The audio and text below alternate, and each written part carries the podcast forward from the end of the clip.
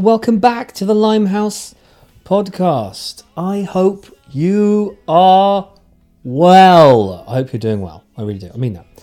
Yeah, I mean obviously stress beyond stress at the moment in in my life. Good stress slash bad stress with moving, but we're finally in the new gaff, in the new house, the new digs. We've got it all, guys. Got it all. We've got an we've got an Aga. Oh my god. We have got fire wood burners. Oh man, and it's almost too much. The middle class sort of click clicking fitting in is almost too nauseating. But anyway, it's great. I can't wait for all the new memories. I mean, I'm looking at Pearl running around the rooms and being so happy and joyful. I'm just hoping that the memories don't fade, you know, over the years. Taking as many videos and pictures of, as, as I can, but it's absolutely incredible. And Laura's been so strong and amazing and keeping us together. And, and I, I feel like I've stepped up, like really looking out for everyone. And I, we've wrestled with our anxieties a lot. It's been really tough these past few days. It's been very, very tough. And I'm also, you know, I, I think it would be remiss of me not to, uh, you know, add my thoughts or condolences to the, you know, sad loss of Sarah Everard. I mean, it's it's all it's horrific. It's horrific. Let's more or less leave it at that. It's so sad, and the abuse, the murderous abuse in this case of of a man of his freaky, horrid horror in his mind, or whatever the hell was going through his mind to lead him to do something like that. And and obviously her her friends, her family. I mean, the trauma that they must be going through. And I I, I just think, on the one hand, I I hope that something good comes out of this horror because the my heart breaks with shit like this. It really does. Because men have been getting away with this crap since time began. It's either this or it's coercive controlling or it's you know just domestic abuse on so many different levels. It's either that or men going out of their houses, going out way out of their their way, going complete and murdering for Christ's sake. It's it's beyond like it's beyond my comprehension how this stuff happens. And there are many reasons as to why it happens, and we, we have yet to know completely the full picture. But I don't want to rant on and on about it, but it just gets, it really affects me. Um, it's a degree, it's a strain of toxic masculinity, I suppose, in a way. But we have to understand it as men how vulnerable women feel. You know, we don't get that. I mean, occasionally when you're coming back from the pub late at night on your own, you say goodbye to your mates on a, you know, I don't know, freaking high street in Hull or a high street in Gloucestershire or something. You, yeah, there are pissed up guys and you're on your own. As a bloke, you do feel a bit intimidated, but it's nothing like being a woman and facing that fear. Just walking down a goddamn street in the middle of the empty countryside, in an empty village in the countryside, you can still feel intimidated, but you just don't quite know what could happen. And and, and that vulnerability. We men don't know what that is like. We just fundamentally don't. And I and um, for what it's worth, if I could have done, I would have been at that vigil. I really would have, and it's heartbreaking. And I think we just take a little moment to think about what women are up against, especially on Mother's Day. The power of women and also the neglect that they have faced over the millennia. And we, you know, I think we do have to ask ourselves a bit, you know, what do we want? What, what, how do we better these situations? How do we learn from this? How do we take something like the murder of innocent people, such as George Floyd and Sarah Everard, and try and build on it. Let's just think about that. But anyway, on this week's show, we have Mark Chadwick. He is he's a damn hero of mine. You know, it comes across in this interview. I do get a little. I mean, would you classify Mark Chadwick as a a you know an iconic rock star god. No, you wouldn't, and neither would he. But I somehow managed to cross into that world, and I get a little bit starstruck. I think it's because I've I've been I've I've known Levellers for years and years and years. And one of the first bands I ever saw, and I adore them. Their music's fantastic. You know, from like Hope Street to Just the One to um, One Way of Life, and of course A Beautiful Day. Some of the amazing, amazing tracks, and you know we get political. We get um, we get into the story about the levellers and where they came from and ethos, which is really interesting. It's a very different, but they're a very different band coming from a very different era, the late era, the late eighties, nineties, where they headlined Glastonbury in the early nineties to like three hundred thousand people, which is the most any um, act has ever played in front of at Glasto. They were a part of a movement. People, they really were. They really were. and that's that's unavoidable. Check your history they really were, and we would get into that, and it's really cool because it was kind of like a subculture, a band that came up from beneath, beneath the waves, and made some waves. Anyway, Neil, thank you for emailing me. You're a sweetheart. Neil uh, is a, a, a, listener of the show who lives in my mum's hometown of Merrow, Guildford. Oh and um, he said some lovely things about the show and offered me support, which was really sweet. And Neil, you're you're an A star. You're a five star rated fan of the show now, so your your face and your name goes up on a on a uh, clipboard, as it were, on the Limehouse podcast wall. And there you are, and you're next to Kevin Smith White. So that's two of you at the moment there. If you want to be on that board, email the show be on the Limehouse Podcast Wall of Fame for emailing the show. Join Neil and Kevin by emailing the show, the Limehouse Podcast at gmail.com. The Limehouse Podcast at gmail.com. Anyway, yes, it's been a bit of a long intro, primarily because paying our respects to Sarah and the sadness there and and also just talking to you a bit about the new house, which I thought was very important, very personal to me. But enjoy the rest of the show. It's a great chat. And do hook up uh, with me on Twitter. Don't hook up with me like that. I'm a married man and it would only be digital anyway, and you'd only be disappointed. Okay? Um, at Limehouse Pod on Twitter. And we are, of course, on Instagram. Is there anything else? No, there's not. Enjoy yourself. Happy Mother's Day. Love to all wonderful mothers out there. You're beautiful strong people, and we as men love you and respect you, even though we find it hard sometimes to properly articulate those words. Okay? Thank you. If you're a woman listening to this show, you are wonderful and strong, and I thank you for your feminine power. And I mean that.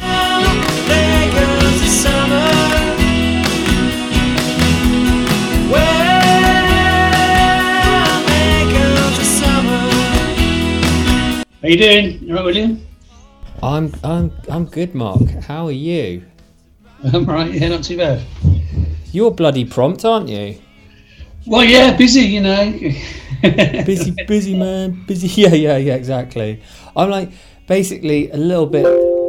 You wouldn't have got this, but no, I think I sent you an email saying or something saying looking forward to tonight, which I never really do. Um, not because I'm an asshole, uh, because I look forward to everything, but mainly just because I had a couple of people just not show up to interviews recently at all, okay. and uh, just become a little bit paranoid. And um, yeah, you know, one of those things. No, no, I know what you mean. Uh, yeah, I can understand that. But yeah, it's what's, what's strange though is in, in days like this when there isn't much difference between days, I can understand people missing them. You know I mean? yeah. oh, did I do that yesterday? What day of the week is it? You know, they don't know half the time. I know I don't.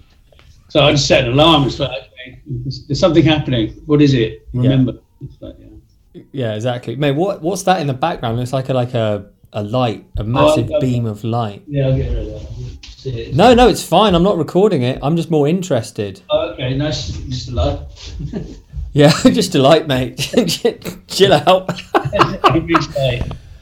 Uh, you know, I'm like really interested about everything. Today, I took my little daughter to get her jabs. Um, she's only two months old, mm. and um, fuck me, out of the house, mm. unbelievable, Unbelievable. Yeah, exciting.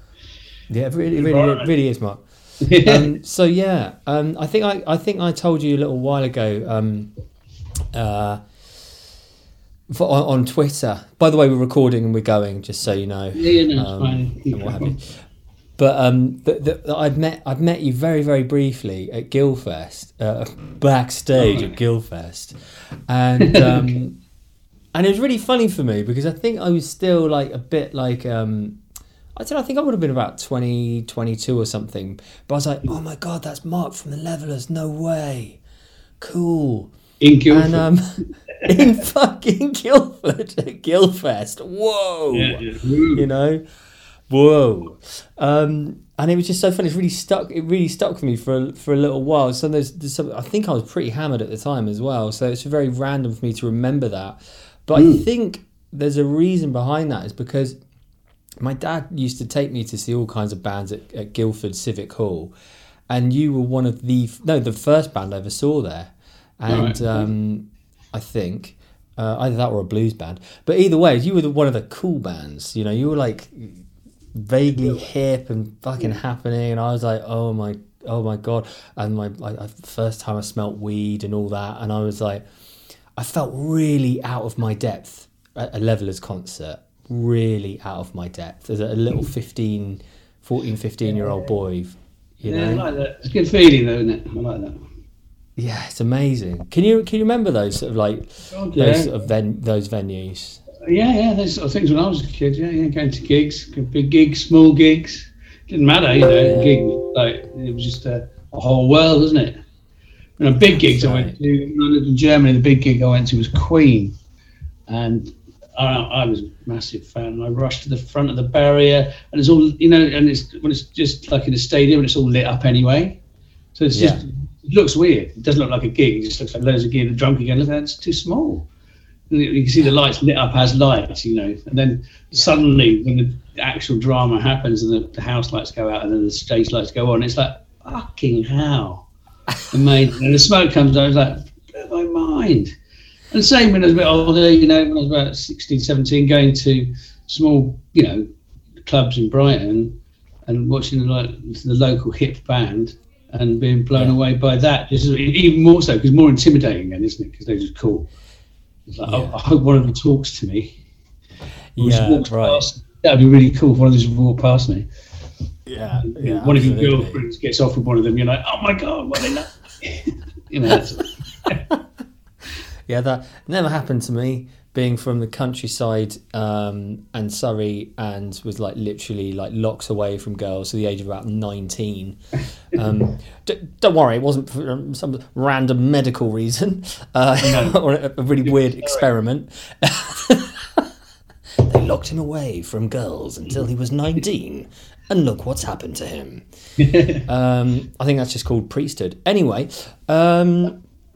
Dude it's so great that we're doing this. For me it is anyway because i think i've as i've kind of you know i don't know what i've what do you call it? I don't know. I, I, you- you're one of my heroes. And I, I wouldn't expect you to understand that because um because you know why would you? Why would you even know etc etc but but your music spoke to me from such an early age. And i i think it's because of its message. I can't be i can't be you know, I want to be honest here. I wouldn't say like I heard like you know um, one way or whatever, um, or like oh I know who the levellers were, that kind of thing. You know where your like political like direction was coming from. But um, you were definitely there and a really important part of the '90s, um, both like you know musically and politically. And I know it's a big question, but where do you? I mean, because you guys have been going for yonks now. Do you think that political message that you carried from back in the day to little 14, 15 year old kids like me to, to, hmm. to now, do you think it's still intact? Do you think you've still managed to keep that kind of message? Uh, our side of the street is clean. I can Yeah. you. Yeah. No, it really is. You know, I think we've been really, our integrity is really in, in, in, intact and stayed that way throughout. You know, the world around us has changed so many times around and about, and, you know, this, that, and the other. To, to, never more horrifying point than it is at now. I think it's pretty disgusting right now. But Mm. you know, we are who we are, and you know, the influence we have is minimal, obviously. But you know, at times it's not, and you know, the world the world is the world. What are you going to do? But Right. you know, as far as w- what, all the things we've ever spoken about, and it's, and it's about the music, it's about being entertainers. You know, that's what we are. Well, we, we were. haven't been around for a while. But, right. but yeah. you know, but the essential, you know, the essential element of it is the level, is this the level of sound, the level of vibe, the level of politics, the level of way of doing things Yeah. hasn't changed, and, and, and it has remained really strong with us. And you know, consequently, we, we are able to survive in this period as well. Really, Yeah. about just about by doing things that are a bit more innovative than just panicking. Right. Yeah. Exactly. I mean, it's all we've got right now. I mean, like, I do want to touch on uh, on your your, your new your new material. I've really, I mean, Last Man Alive. Just before I forget, because I know what I'm like. I'll have a bunch of questions Well, in you my think head. that's new? I don't know where you're getting that as new because that's quite old. Two- What 2021, isn't it? No, no, no. What? That- be that might be a re-release, but it's not new. No, Oh, okay. Because on Spotify it says it's 2021. No. I was like, what? Okay. Yeah, I saw that earlier. and I was thinking that's a bit weird. No, because the new album's called Peace, and that's uh, which is good. Yeah, I But know. That's, no, that's but um, yeah, the album's called Peace, and that came out in So August. when did Truth and Lies come out then?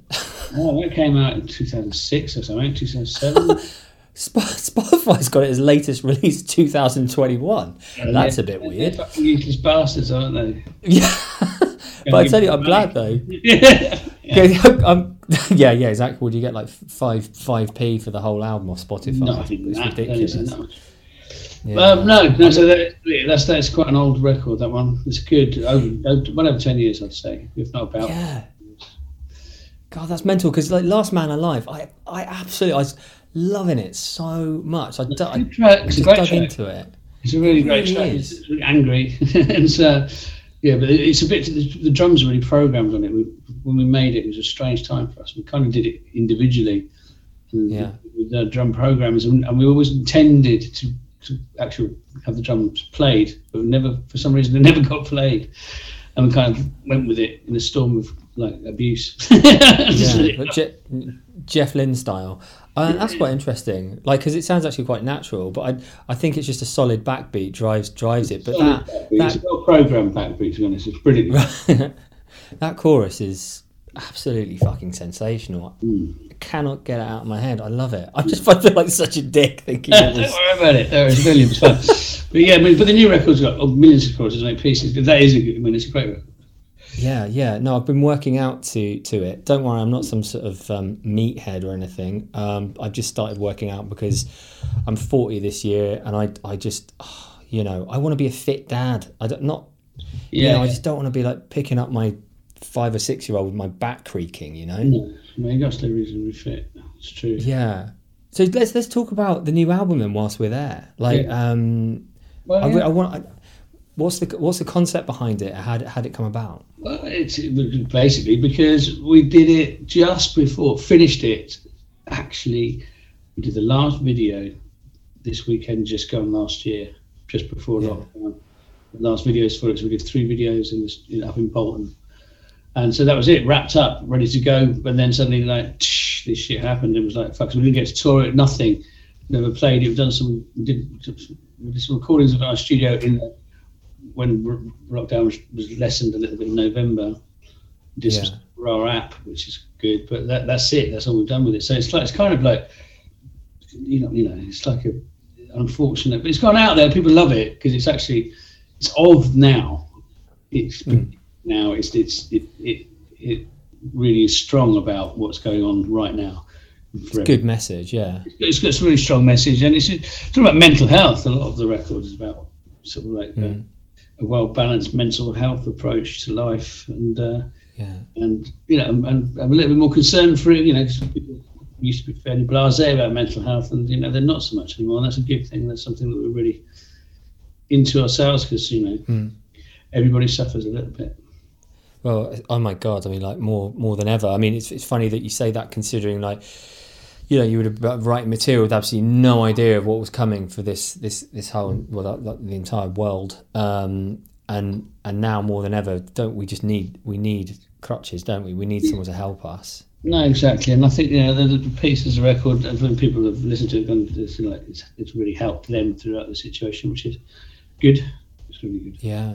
No, of course, of course, absolutely. I mean, I, I always took that kind of flippantly, uh, maybe the first lockdown and what have you, listening to bands.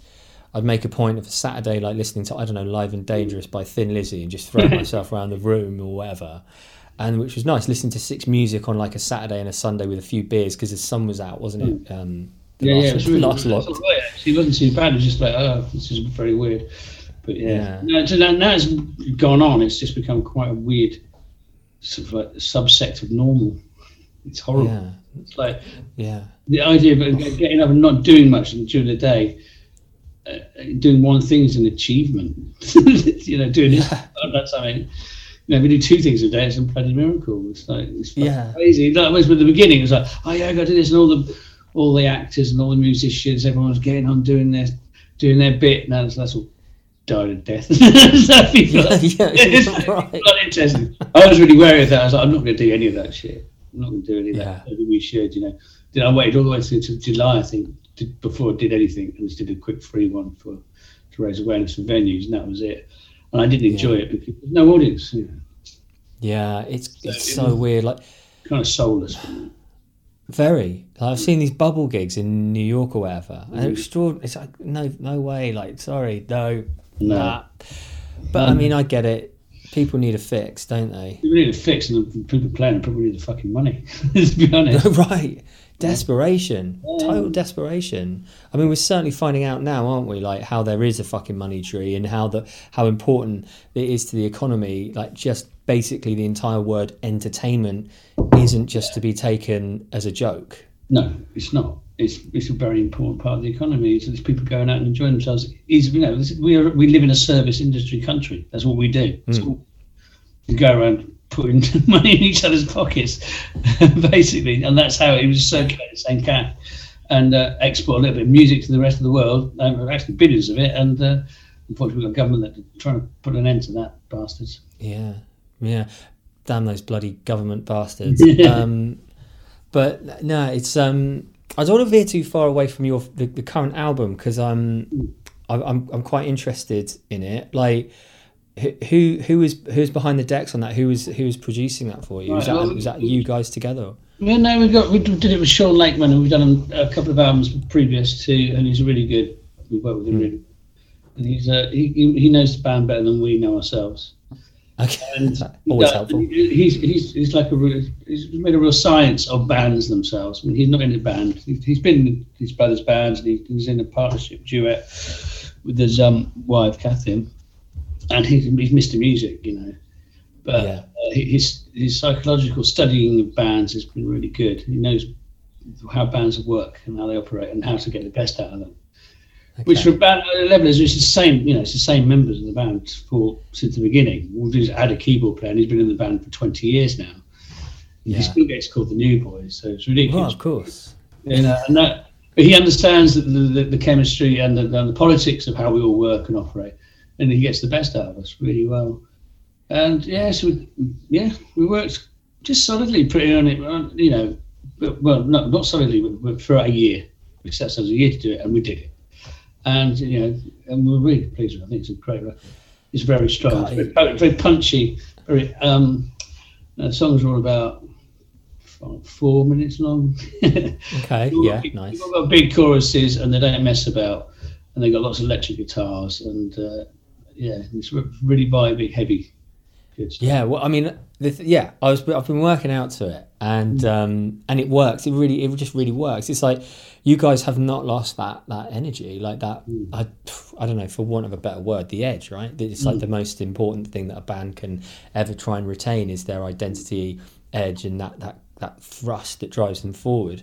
yeah. Just, you know, so important. No, it's good, and, so, and strong melody as well. So it's yeah, strong melody, good tempo, driving tempos, getting them right. Yeah. So on that, right, talking about um, melody, where and I mean, we're talking like going back in time a little bit, but when you were a wee lad, what was with what was music that, that took you I, I, I was, I was- took your breath away? I was obsessed with music from a really early age. My dad, my dad was a musician. He was in a military band, so Just kind of grew up with it. Um, so you know, he'd hear me practicing and stuff. His mates, all his mates were musicians. They would listen to music all the time around the house, but you know, a lot of film music because that was you know brass bands. So a lot of like spaghetti westerns and James Bond themes and war war movies. all the- Zulu, a lot of yeah. uh, Six Six Three Scotch from Zulu, like yeah, all Yeah, that sort of yeah. stuff. You know, all spaghetti westerns, the good, the bad, and the ugly. Uh, the soundtrack to Tommy was the only rock and roll I think they ever played. Yeah. you know, that I can remember when I was really little. Uh, but so there was always very thematic, big tunes, you know, big music, big Yeah. melodies, and that's I was and I was obsessed with melodies.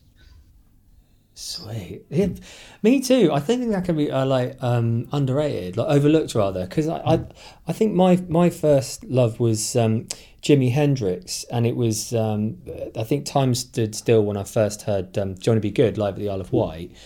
Primarily because my dad was so into it, and he he really um, he was there at the Isle of Wight, and he was very much look. This is going to be a big part of your life, kind of thing. Yeah. Um, but then the Beatles came along, you know, and and that for me was the hook. The hook really was the the Beatles, is, and I don't care, you know, everyone says the Beatles is a fucking good No, reason. no, no, no. best- My first holiday, my first holiday to Italy with my parents when I was about thirteen. Yeah, Um, and uh, go to, like the little uh, markets in Italy, the cassettes, bootleg cassettes of albums, and I bought Beatles and Jimi Hendrix. Funnily enough, they were the two I've got. Brilliant. Who they had didn't have anything else. okay, I don't know. Beatles and Jimi Hendrix. Might be some Bob Marley as well. But that's about it. yeah, that that's such a good mix. So, how old were you? Like, how old were you then when you were being influenced by music on like on, on a kind of a deeper level? Yeah, yeah. Then, yeah, 12, 13, I started listening to Yeah. my own choice of music. Yeah, quite, yeah, vociferously, really. Literally, Yeah. I'm just always into it. It's just, it, it was the most important thing. You know, there was other stuff, but there was always music.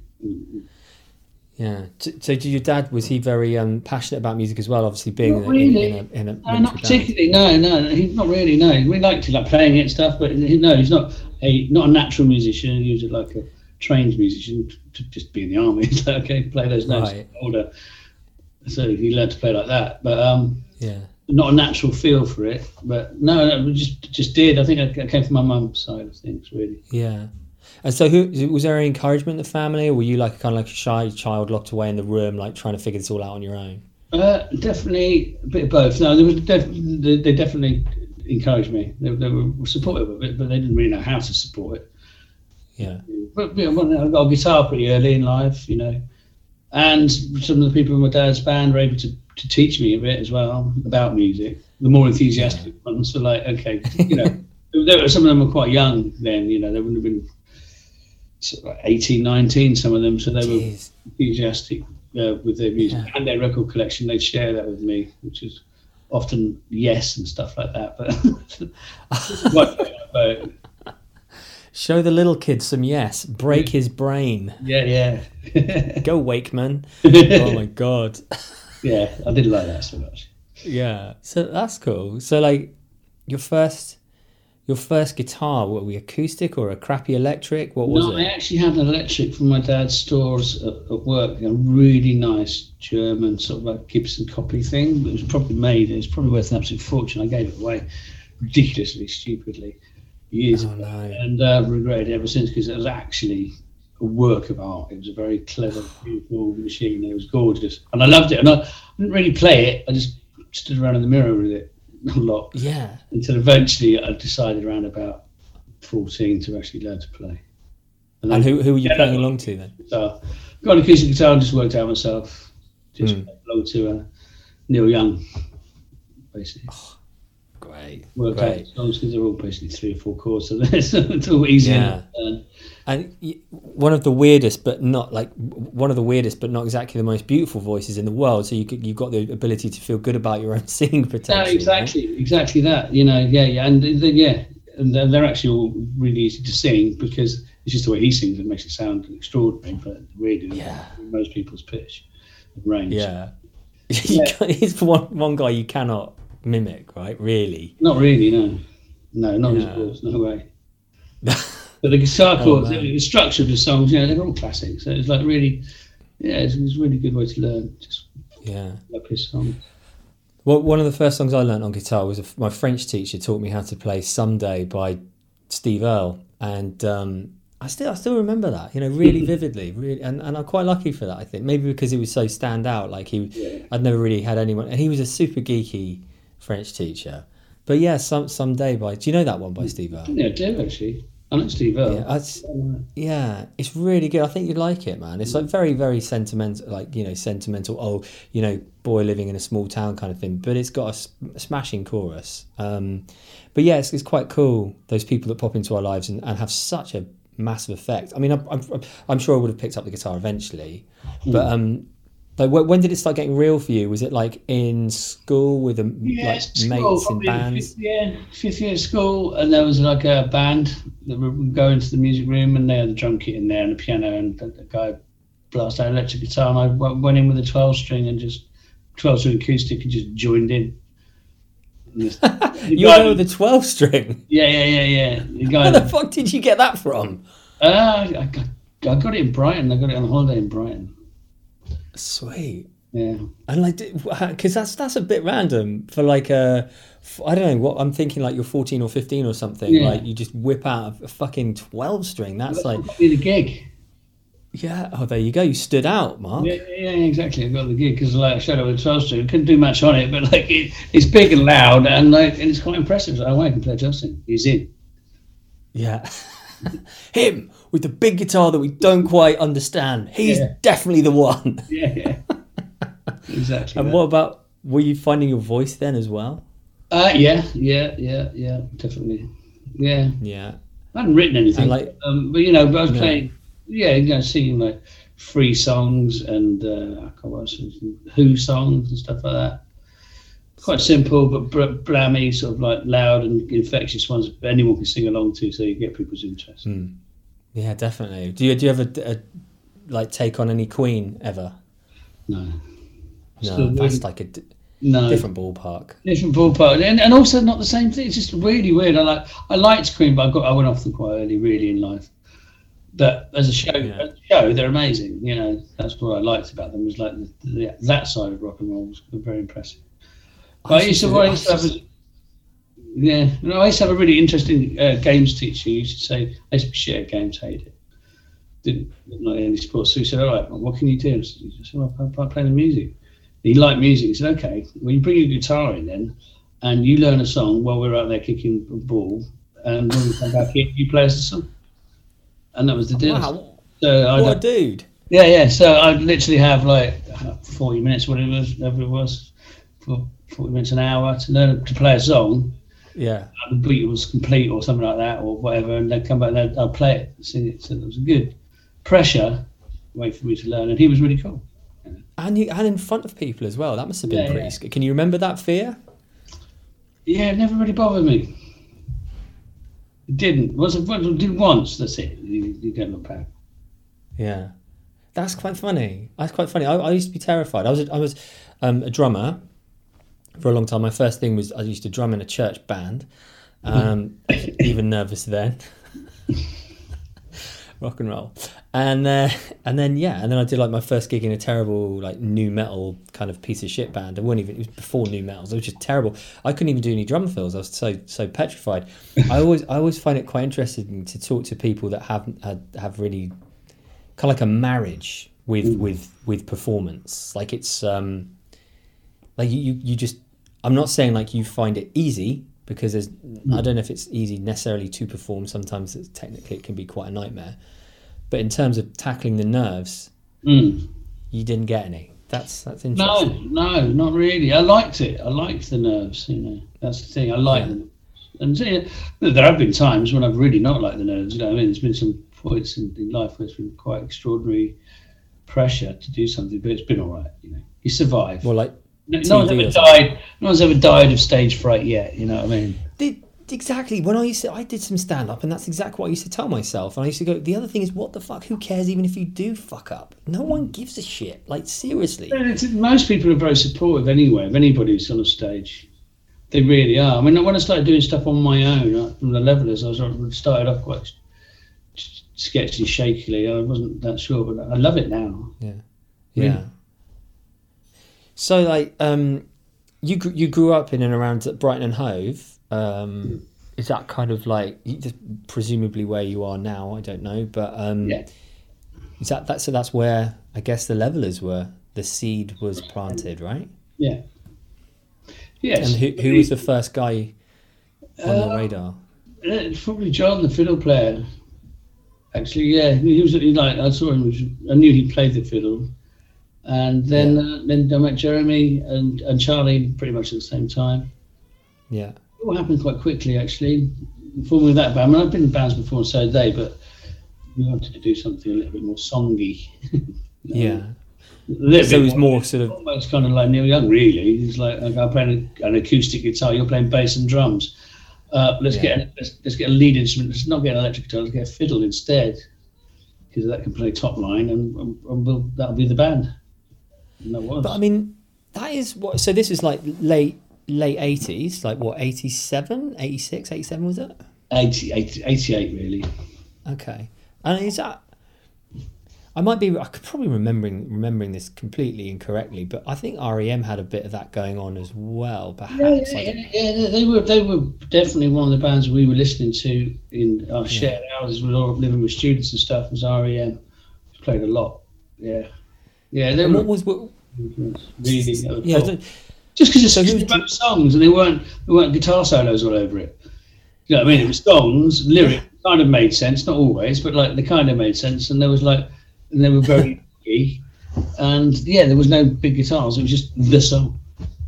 yeah, yeah, definitely. So what was dri What was drive? Like, because you guys have been together for so long. Was it in a? Was it um? Is what really interested me, and I hope, I hope this doesn't you know irritate you too much. Me grinding down like to the root of it, but was it in a pub? You guys were having a chat, and you thought, "Fuck it, we're going to do it," or was it in a mate's house, or walking down Uh, yeah, walking down the street? both. It was both. No, no, what happened was that me and Jeremy really hit on on um, actual content. You know, songs with content. Not because we were in bands, but they didn't have any content. Lyrical content was it was just there were some words in the songs. You know, I mean, people didn't seem to care that much. But when I said to Jeremy, I've written songs with, with lyrics that actually mean something. They're about stuff Yeah, that are, are more macro. They're more about the world we live in and our experiences, not my broken heart or this, that, and the other. But this is our experience. This is what, what it's like living in Brighton now.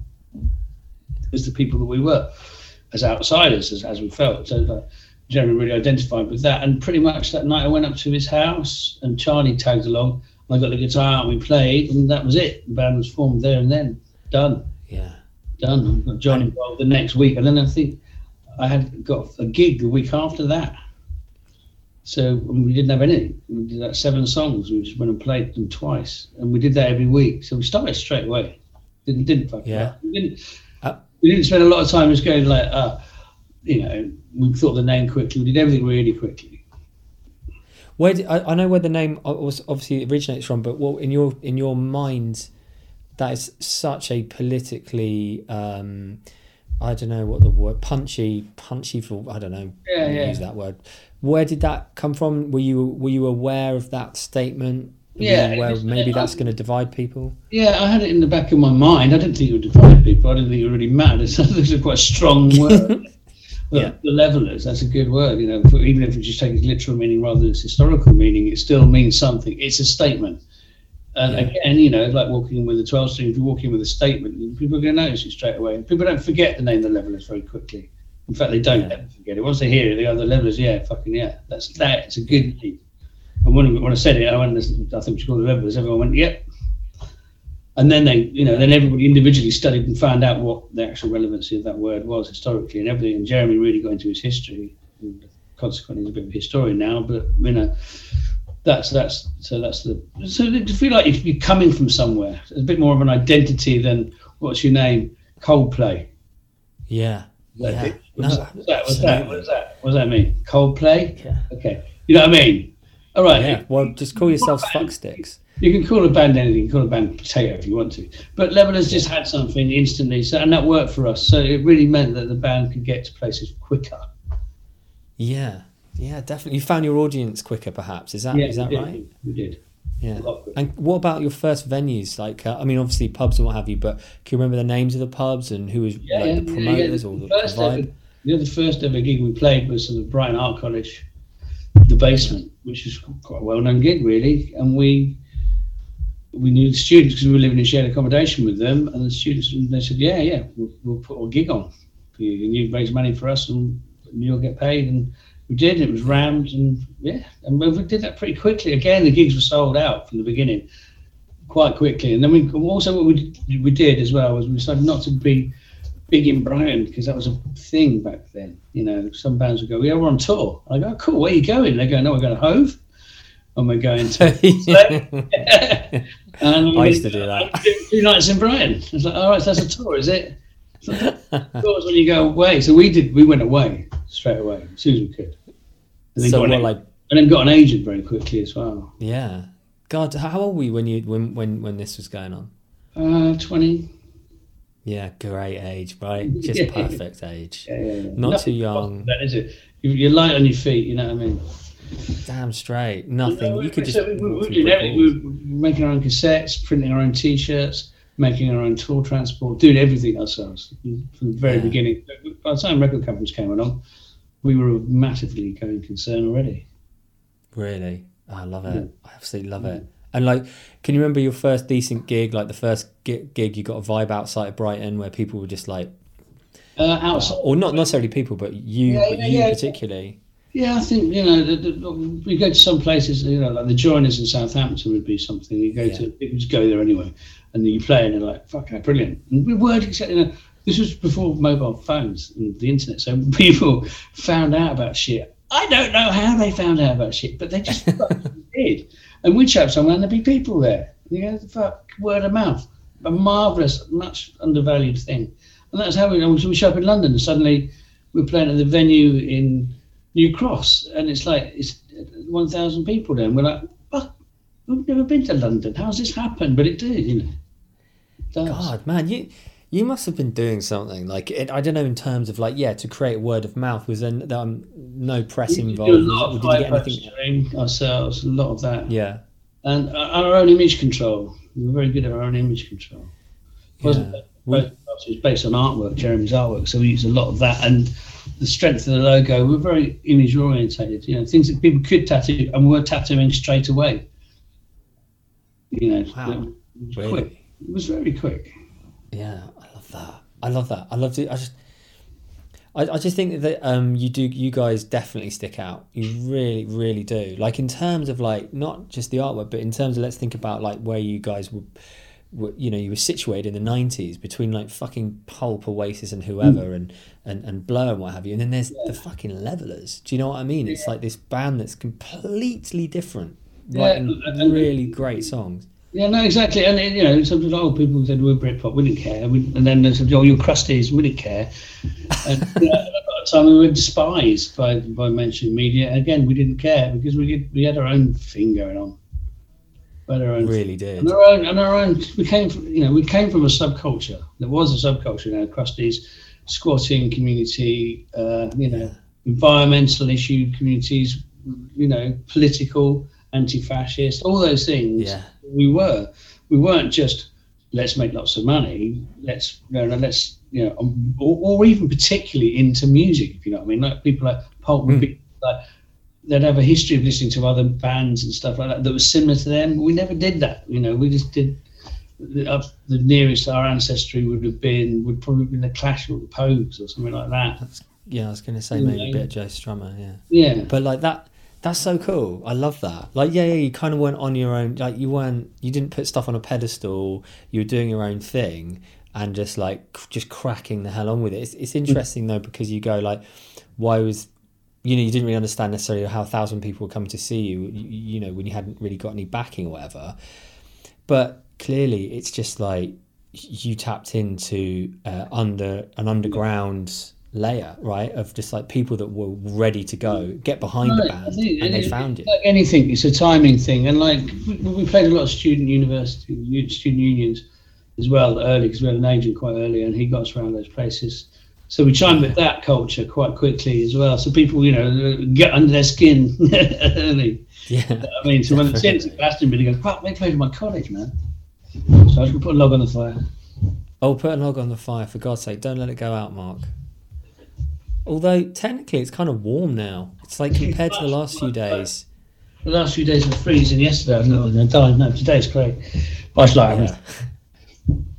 yeah, keeps you company. But um, so like when, I mean, touring, touring, touring, you get some. I don't know. You get some interest from a label, and you're able to like put out Levelling the Land or what have you. I mean, did you put did you put out an EP first, or was it straight Um, into we leveling put, the land? we put an EP out ourselves Yeah, uh, with our then managers, small record labels, sort of independent record label in the south of England. We did that on Hag.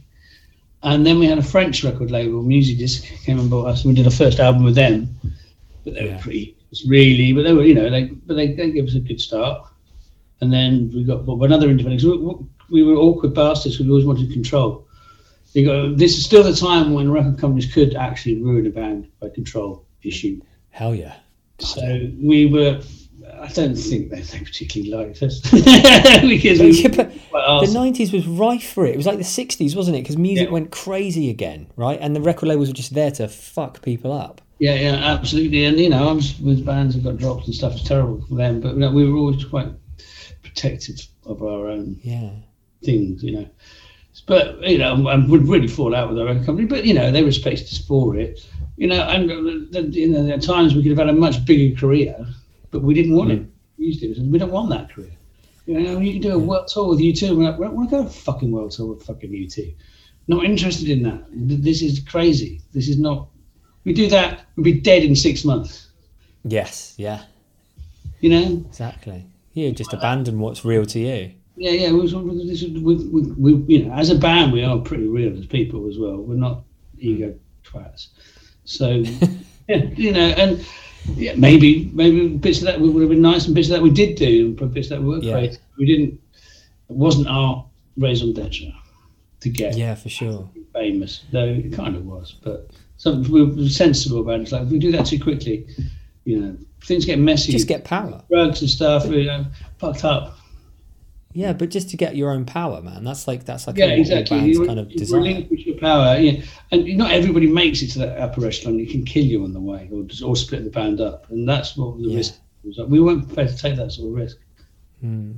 Um, just out of interest, like who who are the who are the bands you were coming up with anyway that time? I know you were very um, uh, you know, of one of a kind, but like, are there any bands like you would you would have considered your like your your gig mates and stuff? Um, I think there were there was a few bands around that would we were in the same sort of like subcultural group, but we were definitely not the same sort of music. Like Yeah, Back to the Planet or, or Radical Dance Faction and people like that, Culture Shock and people like that. But we were friends with, but we didn't really s- at all sound the same. But that was that was we came. We kept, we played free festivals, we played squatted gigs.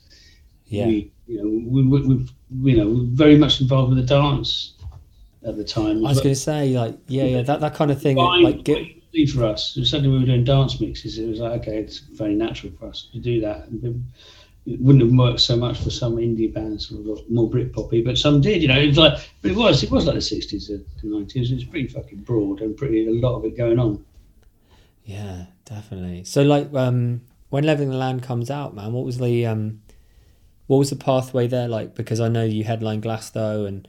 Yeah, I wish I was. I wish I'd been old, enough to have been there for that. I mean, Yeah. God, what was the part? Could you like lead me on a vague pathway between your well- debut album and that? yeah. Well, it was it was the second album that one. We did one Okay, Yeah, we did a whole album, and then we got in with a new record company and recorded it all, you know, and thing, you know, big money starts happening, and you know they start really promoting the band more to a bigger audience. You know, we go to America, more of Europe, Japan, place like that. So you start doing that, and um, also, yeah, the festival things built up. But for us, you know, arriving at Glastonbury, I know Land is out, was out, but we didn't know and it wasn't really massively promoted, but suddenly everybody knew about the band, and everyone at Glastonbury was wearing Levellers t-shirts. This is before Yeah. we headlined it, and it was like, what the fuck? This is crazy. We owned, you know, it's like as our festival, people go, "What- how did you do this? And we go, we didn't know. We didn't know. it, literally, it was of the zeitgeist. It was of the moment. It happened. It happened. We were swept along with it as much as anybody else was. It was, really good. God, yeah. I mean, that, are we talking 93 or not, the 94 when you headline? I'm being quite frightened by it. I was suddenly like. Oh, what? By, by the amount of people that loved the sudden, Winter You? The sudden, sudden growth, of, exponential growth of it was like, fucking hell, hang on a minute. Yeah. This is something, this is now a juggernaut. But, you know, that could go out of our control if we're not careful. Yeah. Because, I mean, I think specifically because, in a way, you could use a Glastonbury analogy quite well because people were used to, you know, gate crash Glasto. I think I was there. The, my first year was the year they put the massive wall up. But, you know, prior to that, people were just crashing in, right? And festival, they were just losing control of it. You know, you hmm. guys losing control of your, your own popularity. I mean, that's pretty cool. Yeah. I mean, in a good way. Yeah, no, absolutely. No, no, no, it's great. It's just like, but yeah, I mean, it's a bit of a rush, you know what I mean? Suddenly life changing quite quickly. Yeah. How did you know deal what I mean? it anyway? well, as I say, keeping the rein on it all was like very hmm. important to us. Actually, you know what? We fucking these could go quite badly quite quickly. Yeah. Did did booze come onto the scene at all? Did you get yeah, did that kind of everything- came onto the scene very quickly. No, it does. You know, booze, people, Yeah. light party, the whole thing. You know, 'cause it's fucking exciting. It was brilliant. yeah, damn straight. That's it's like whoa, hang on.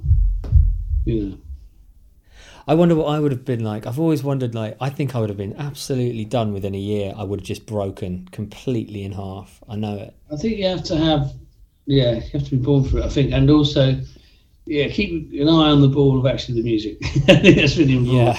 Actually, it's more Yeah. about you know, it's easy to lose track. It's really easy to lose track. People individually lost track over over the years and come back again and stuff. But, Yeah.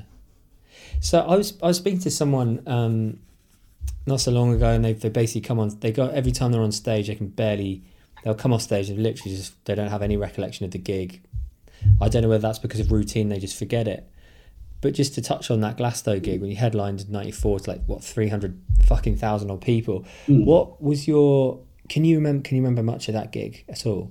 uh, well, it's very dark. It's really- that, that is fresh out of Wayne's World too, mate. yeah, yeah, it's black. It's playing a black screen, basically. You can't see much. So Yeah. it's quite uh, quite existentially odd, you know. And we weren't used to playing that sort of size crowd, so we didn't have the the the, big, the power down and all that, you know, the stadium power. But we did really Yeah. well. We played really well. We didn't fuck up. We were, Yeah. we were nervous, but we, we, we pulled it off. You know, we had a good time. We, we, we did it. We played at the Pyramid Stage three times Yeah. pretty amazing. Three, maybe four, I think. I'm not sure, but yeah. But each time it is a real rush. Yeah, I bet. And like, how do you feel like that festival's changed over the years, good and bad? Uh, well, Glastonbury. Yeah, Uh, I just think it's you know it's, it's a victim of his own success, but it's a bit of great. And it's nice, it's fine. It's, it is the mother of all festivals, so it, you yeah, can't yeah, not it. Do you know what I mean? And respect what it is. You know, it's an integral part of, the, of this country's you know cultural history. I think. So yeah. and you know we've uh, we run our own festivals as almost as a direct result of being at Glastonbury as kids. You know, and I've cycled to Glastonbury to, from Brighton to go when I was a kid. Wow, great. That's amazing. Yeah, I'm back. That was harder. yeah, like like pilgrimage to Strummerville before it, before Yeah, it was even yeah. Strummerville. With a fiver in my pocket.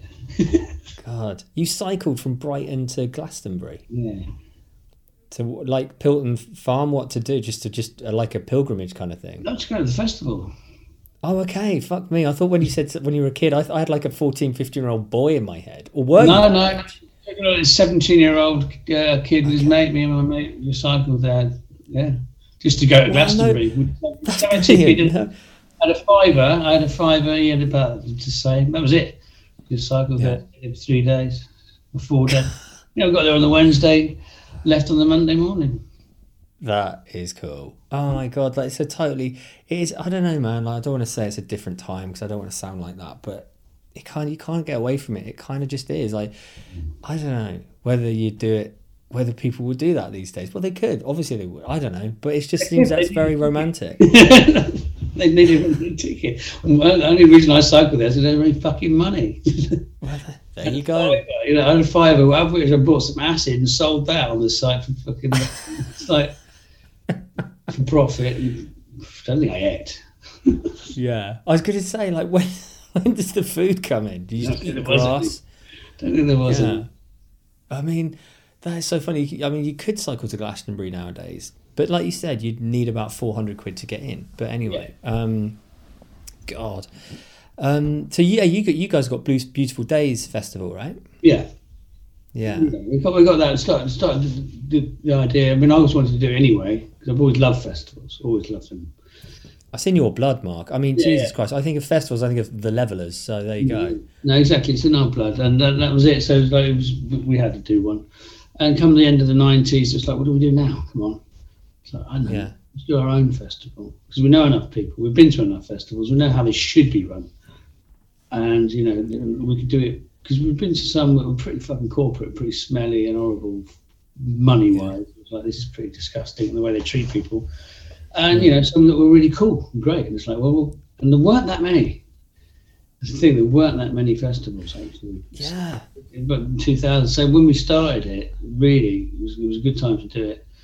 And initially, we got a lot of uh, trouble with the police. They didn't want smelly, horrible levellers with all their crusty mates descending to, to their posh parts of the country and burning it to the ground. They didn't want that. But eventually, we managed to convince them that wasn't really the case. In fact, we were Yeah. and now the festival in Devon, unfortunately not, not this year, gone.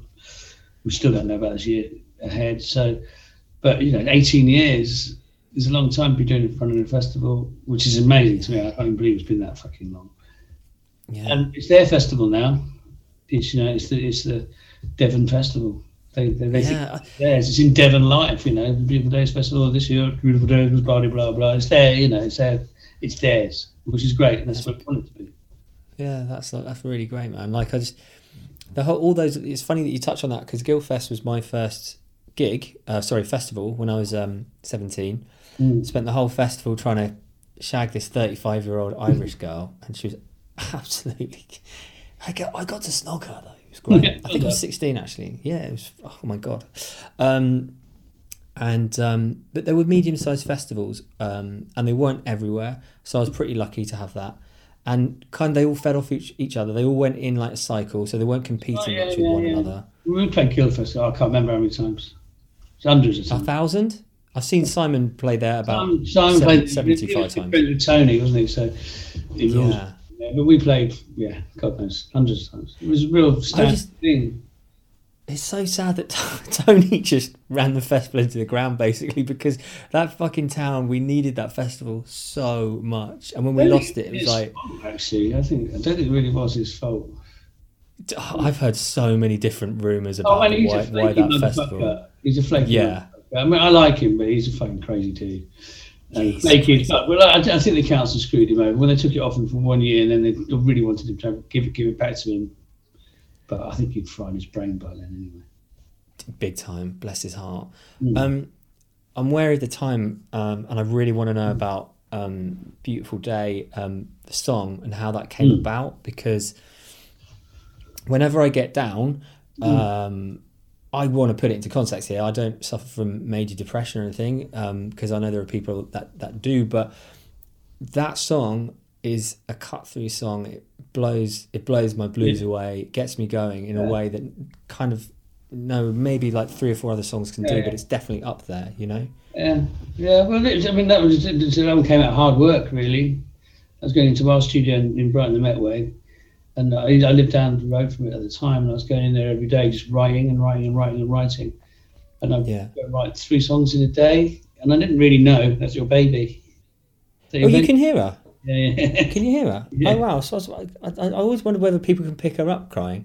It's just when I put her in the top drawer and closed it. um, you know, you just think that'll be enough, but I clearly need to put her in the garden. Um, where are you, wife? Um, sorry, carry on. You were saying about being Yeah, down so, the yeah, I was doing that, and uh, one day just one of the guys walking past goes, "What's that song you were playing yesterday?"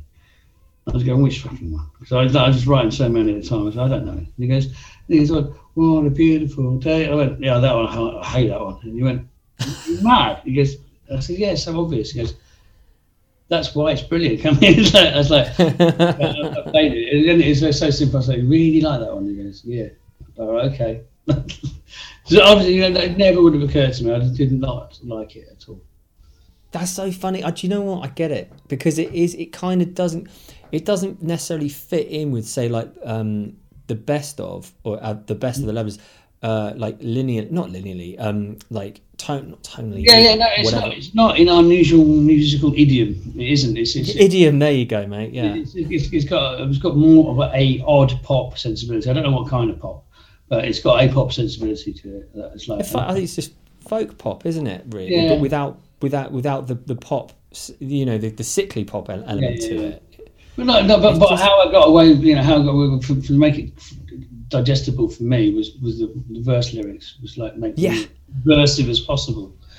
And yeah, really go. You know, dark, dark and subversive and basically revolutionary. And like I'm going, and then then playing it on the radio all the time, and it was like brilliant. I was like, I love this. And people going, people, the actual DJs that, that had an ear, were do you do realise how subversive this actual song is? And people have actually said over the years that they would really appreciate for that fact. God. I just the new was it the news broke after midnight uh, that they pulled the temple da- temples down without sound. Mm. Um, what's all that? What is that about? Just a revolution, just like literally, yeah. just you know, breaking, smashing the state.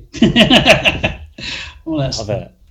You know, actually, yeah, but the whole thing, everything's the whole the, the conceit of the song is everything's a fantasy. It's a fantasy. It's a dream. Okay from the very beginning. The first verse is a dream, the second verse is a dream, the third verse is a dream. It's like this is wish fulfillment.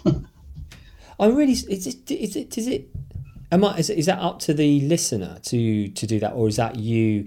Is it? Is it in the lyrics? Because yeah. Okay. But, oh, that's okay. Yeah, but like, that's what you know. For me, that's what it's about. Oh, really? Okay. And you've obviously you've spoken about that plenty of times, and I'm new to hearing that. But that's quite exciting for me to hear that for the first mm. time. I don't I, that much. Most people are not that interested. I love that song. Uh, yeah. Day, day, day, what a beautiful day. It's a beautiful day. So there's a few more words than that, but yeah, carry on.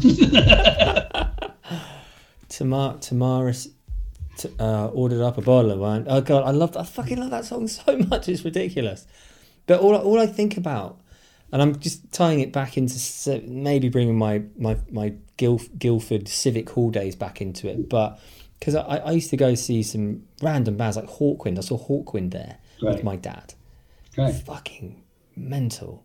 But you, but there was something, and I really do think it's worth maybe trying to get it from your perspective a little bit of what it was like to be in, um, maybe for you to be in the crowd, but also to be gigging. There was electricity. There was a sense of danger in, in a loving way, obviously. Yeah, yeah, but for yeah. me, there was. But um, the smoke, there was beer, there was there, there was grit. Yeah, you don't really yeah, get no, that no. these days so much. When I used to go, when I used to go and kick, sometimes you'd be scared for your fucking life. You know, I'm not joking. I like a Bauhaus gig in the 80s in, in Brighton, and it's like smashed the fucking whole of the dome up. You know, there was you and there was skinheads waiting to kill you. You know, it was like it was like that. You know, and some gigs you go to, and yeah, you might get you you know kicked in. So that was that was life then, though. Yeah, quite enjoyed it because everyone was uh, in in, in, in different youth cultural groups. Really were, you know, and it's like, and that was great. Was like, that's how you identified with. So you were, we, the people I hung out with were like punk hippie, what we were. So you've run for your life then? Yeah. Oh God, yeah, often. Yeah, yeah. Mm. Can you still remember that feeling? Because I have a pretty traumatic yeah. experience yeah. being chased at school by a bunch of kids who definitely wanted to kill me, and I mean that they wanted no, to kill no, me. No, no, no. I remember chased by skinheads in Brighton. I remember skinheads used to come down to Brighton regularly, and like uh, May Day, bank holiday, they come down and fucking take over the town. Until eventually the uh, the, the police used to just march, and take the boots off them and march them back up to the station. But before the police got hold of them, they'd be running around town just looking for people like me to kill. that and the West Street firm, you know. Yeah. God, yeah, no, it's times really thinking about it, but yeah, it, it was. it was beautiful days. no pun intended. Kind of like get on now. Everyone's kind of Dennis, you know. It's all a bit similar. Everyone's a bit samey, I think.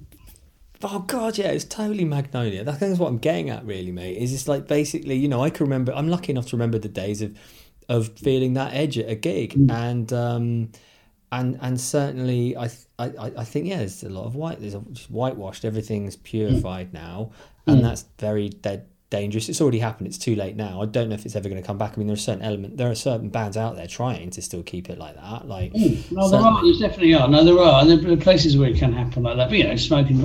I used to really hated that in the ban smoking thing, but then fuck it, it's good. It's better, to be honest. Things Yeah, like that yeah. you don't miss. Uh, the fighting, you know, actually getting your head kicked in, you don't really miss that. But you know, people getting sweaty together and really losing their shit. Now that'll never go away. 'Cause- well, well, it's gone away for now, but you know, and it's going to won't be a Yeah. while until it comes back. But that is important. Yeah, definitely. I, I, think I presume that your gig, the first gig that you guys come and come back and play, you're gonna like. I Yeah, yeah, it'll happen. It'll happen, Oh, and got then, yeah, the, the energy you're gonna have stored up, I Yeah. man, it could could be quite a gig. Well, yeah, it could be very emotional. I'm sure. Yeah, I just I, I wonder what it's gonna be like. I think it will be like. I don't know. I people. I don't want to use the you know compare well the end of VE Day with fucking the, the first gig that the levellers get to play or the first gig that I don't know mm. fucking take that get to play or whatever. But I can imagine it's going to be very individually incredible for each and every artist I and band. really hope you're all right, William. I really do.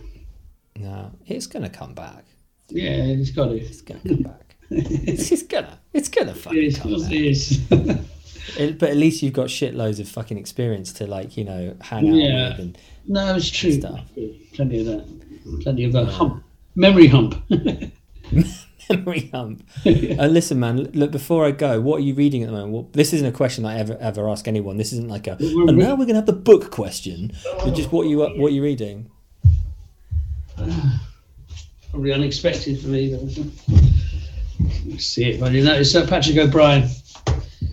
Oh, okay. You know, Yeah, Marshall and- Command, the guy. But it's just those details, just amazing to read.